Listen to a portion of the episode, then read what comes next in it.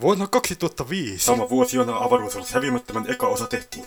oli juuri saamassa valmiiksi loppusyksystä kokoelman nimeltä Kertomus on kirjoittajan uni. Tämä tarkoitti sitä, että halusin tehdä vähän lisää jotain uutta. Niinpä aloitin kirjoittamaan osittain uutta tekstiä ja enimmäkseen pistin vanhoja novelleja parista ikään kuin kokoelmasta toista Nuoren Voiman liittoon lähetetystä ja toisesta, jonka lähetin kirjoituskurssin vetäjä Kaisa Varoselle vuonna 1994 uutta kertomuskokoelmaa. Tämän kokoelman nimi oli Terveisiä syöveristä, eli avaruusalus pitkästi matkaavan tietokoneen yrityksiä pitää miehistön mielenterveyttä yllä. Tästä kokoelmasta yksi kertomus tuli näytteeksi kokoelmaan Kertomus on kirjoittajan uni ennen sen lopullista valmistumista. Tämän kertomuksen nimi on Aikahyppy. Ja se onkin ainut kokoelmasta säilynyt kertomus äänimuodossa.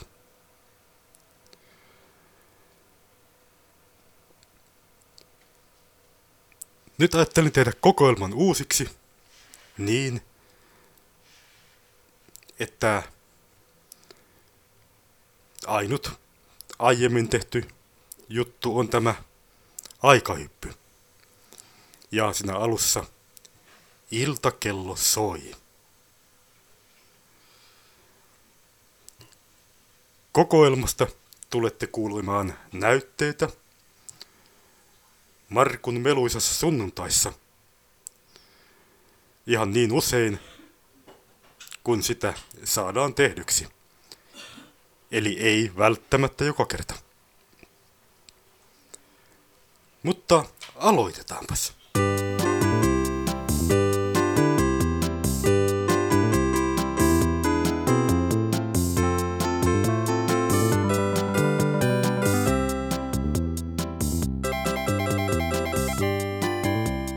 Terveisiä syöveristä, eli avaruusalus pitkästi matkaavan tietokoneen yrityksiä pitää miehistön mielenterveyttä yllä.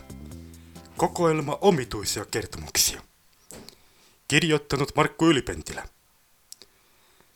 Tekijänoikeus Markku Ylipentilä 2014. Kaikki oikeudet pidätetään. Äänitetty Markku Ylipentilän kotistudiossa vuonna 2014. Aikahyppy äänitetty vuonna 2005. Lukija Markku Ylipentilä. Esittely. Pöytälaatikon ja alitajonnan syövereissä on kaikenlaista kamaa, joka vaatii päästä ulos. Näin syksystä 2005 ja ehkä talvesta ja keväästä 2014 voisi työstää vanhaa ja kirjoittaa uutta. Katsotaan, miten tästä tulee. Eli kyseessä on etäisesti novellikokoelmaa muistuttava kokonaisuus, mikäli kokonaisuudesta voidaan tässä yhteydessä puhua. Tämän tekeminen on osoittautunut mielenkiintoiseksi. Jotkut kertomukset muuttuvat, toiset pysyvät suhteellisen samanlaisina. Joihinkin keksitään uusi loppu. Jotkut jätetään sellaisiksi, joita ne ovat olleet jo pitkään.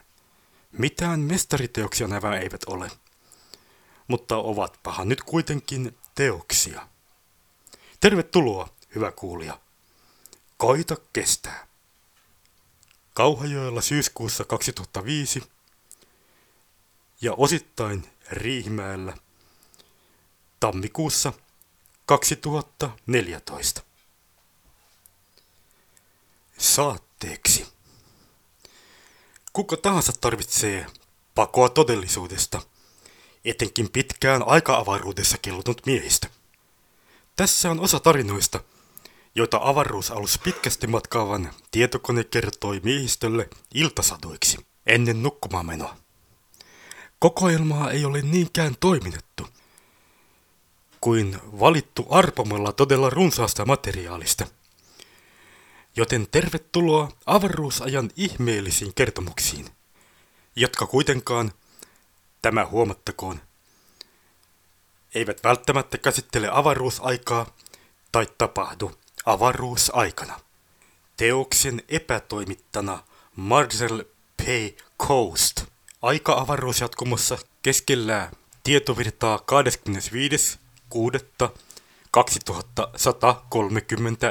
25.6.2135.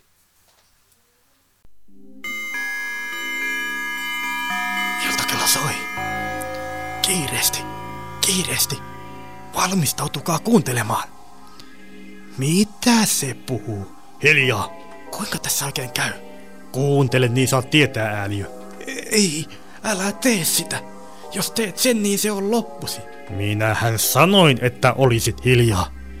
Hyvä on, hyvä on. Kuunnellaan. Aikahyppy. On tunnettua, että aikahypystä voi olla vaikka millaisia seurauksia, etenkin jos aikahyppy tapahtuu maailmankaikkeudesta toiseen.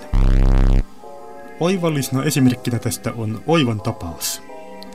Emme tiedä, millä tapaa Oiva joutui pois omasta ajastaan. Jotkut epäilevät, että menneisyyden tutkimusprojektilla voisi olla jotain tekemistä asian kanssa. Mutta teitä tuskin kiinnostaa teoria Oivan tarinan takana. Sisään vain, sanoi ääni huoneen edestä. Epävarma ja pieni hahmo astui sisään. Hän näytti siltä, niin kuin ei olisi aivan varmasti tiennyt, mitä hän teki juuri tässä luokkahuoneessa.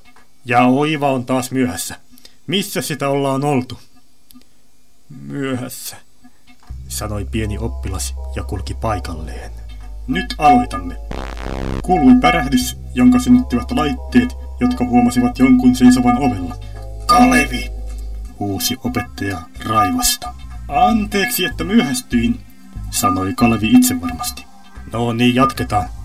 Kuten sanoin, ennen ihmiset käyttivät eläimiä viemään itseään paikassa toiseen päinvastoin kuin nykyään. He käyttivät esimerkiksi hevosia. Sehän on kamala. Eivätkö hevoset olleet vielä silloin rauhoitettuja eläimiä niin kuin nykyään? Eikö heillä ollut koneita? Kysyi Kalevi. Eivät hevoset olleet vielä silloin rauhoitettuja, ja niitä oli enemmän kuin nykyään. He eivät vielä silloin osanneet valmistaa koneita. Nykyään kaikki tapahtuu automaattisesti, kuten tiedätte. Mutta entisaikana heillä ei ollut minkäänlaisia koneita. Joskus 1800- ja 1900-luvun vaihteessa keksittiin auto. Höyrykone oli keksitty jo aikaisemmin. Olette varmaankin nähneet kuvia niistä historiallisissa filmeissä. Ne olivat alkuja, vaikkakin käyttivät öljyä taikka kivihiiltä. Nykyaikana sellainen olisi ollut tuomittavaa, mutta siihen aikaan heillä ei ollut muutakaan. Keksittyään autot he siirtyivät käyttämään niitä, koska heidän mielestään oli kohtuutonta rääkätä viattomia luontokappaleita. Silloin, niin mitä oiva? He eivät kylläkään lopettaneet hevosten käyttöä eläinrääkkäyksellisistä syistä, vaan siksi, että he halusivat päästä kovempaa. Historian opettaja suuttui. Minä olen historian opettaja ja tiedän kyllä mitä puhun. He lopettivat eläinten käytön kohtuuttomana ja päättivät siirtyä koneisiin, koska ne oli jo keksitty. No niin. Sitten tuli ongelma. Autojen käyttämä polttoaine aiheutti saastetta. Siksi ruvettiin etsimään vaihtoehtoisia energiamuotoja. Hiroshiman ydinvoimana räjähtäessä tämä kaupunki tuhoutui ja paljon ihmisiä kuoli. Se oli ydinpommi. Yhdysvallat lähetti ydinpommin Hiroshimaan, koska he taistelivat japanilaisia vastaan. Kuulen nyt oiva. Tämä on jo toinen varoitus. Jos puheet eivät muutu, niin saat jälkiistuntoa rankimman mukaan ja pahimmassa tapauksessa sanot erotetaan koulusta. Se on totuus. Olen lukenut sitä historiankirjoista. Se on valetta. Et ole lukenut mitään. Sitä paitsi et ole meidän historianopettajamme, eikä luokkakaan vaikuta oikein tutulta. Missä minä olen? Mistä tiedät, että nimeni on Oiva? Nyt lopetat, Oiva. Viimeinen varoitus, sinä. Kohta opettaja tietysti väittää, että Hitler ei tapattanut juutalaisia. Hitler ei tapattanut juutalaisia. He kuolivat silloin, kun ottivat haltuunsa Israelin. Nyt riittää! Uusi Oiva ja lähti ulos. Opettaja meni hänen peräänsä ja ampui hänet käytävällä. Ruumiin opettaja pisti komeroon ja jatkoi tuntia ihan niin kuin mitään ei olisi tapahtunut. Kesä 1992. Hän oli luultavasti hullu. Eikä kukaan voi kuvitella, että tuo olisi totta, kysyi kapteeni Hukka. Nimensä kapteeni Hukka oli saanut siitä, että hänellä oli taipumus hukata erilaisia esineitä ja asioita aika-avaruusjatkumoon niin, että ne löydettiin vasta pitkien aikojen kuluttua. Ei totisesti, sanoi ohjaaja Pitkäpolku. Kuka nyt voisi kuvitella historiastamme mitään sellaista? Ei edes koululainen. Hänen on täytynyt olla hullu. Puttui puheeseen laitteiston valvoja Tapanainen. Tapanainen oli mies, jolla ei ollut juuri minkäänlaisia tapoja, mutta häntä siedettiin aluksen miehistössä, koska hän oli ainut, joka pystyi ohittamaan psykologiselta kannalta välttämättömäksi todetun tietokoneen pelieston, joka esti miehistöjäseniä pelaamasta 12 tuntia enempää päivässä edes joutohetkinä. Aika jännä juttu. Kuvitella nyt, että ihmiset käyttivät sillä tavalla eläimiä ahneuttaan, tohtui kapteeni. Ja kukaan muka väitti, että Hiroshima olisi ollut jonkinlainen sotatoimi. Te unohdatte nyt yhden asian. Keskeytti tietokone. Tämä on fiktiota ja tapahtuu siksi maailmankaikkeudessa, joka ei ole omamme. Joten saattaa olla, että Oiva on oikeassa. Sitten toinen mahdollisuus on, että hän tuli meidän maailmankaikkeuteemme jostain toisesta maailmankaikkeudesta. Ja sitten, että historiankirjat valehtelevat. Mutta tämä on tietenkin täysin spekulatiivista. Pelkkä ajatusleikki. Eivät historiankirjat valehtele. Ihmiskunta on täysin perillä kauniista historiastaan, ylväistä saavutuksestaan ja siitä, että parempaa ihmiskuntaa ei olisi voinut olla olemassa missään tapauksessa, missään maailmankaikkeudessa. Kun tietokone alkaa sarnata itsestäänselvyyksistä, on aika mennä nukkumaan, sanoi kapteeni. Näiden sanojen jälkeen valot sammuivat, ja tietokone jätti miehistön selviytymään hytteihinsä pimeässä. Huumorin tajullakin on rajansa, totesi tapanainen ja nukahti oleskeluhuoneen sohvalle.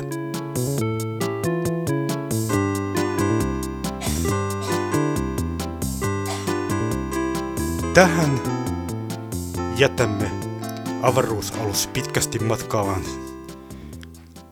miehistön ja tietokoneen väliset keskustelut tällä kertaa. Tästä jatkuu seuraavalla kerralla, josta ei vielä ihan varmasti osaa sanoa, koska se on.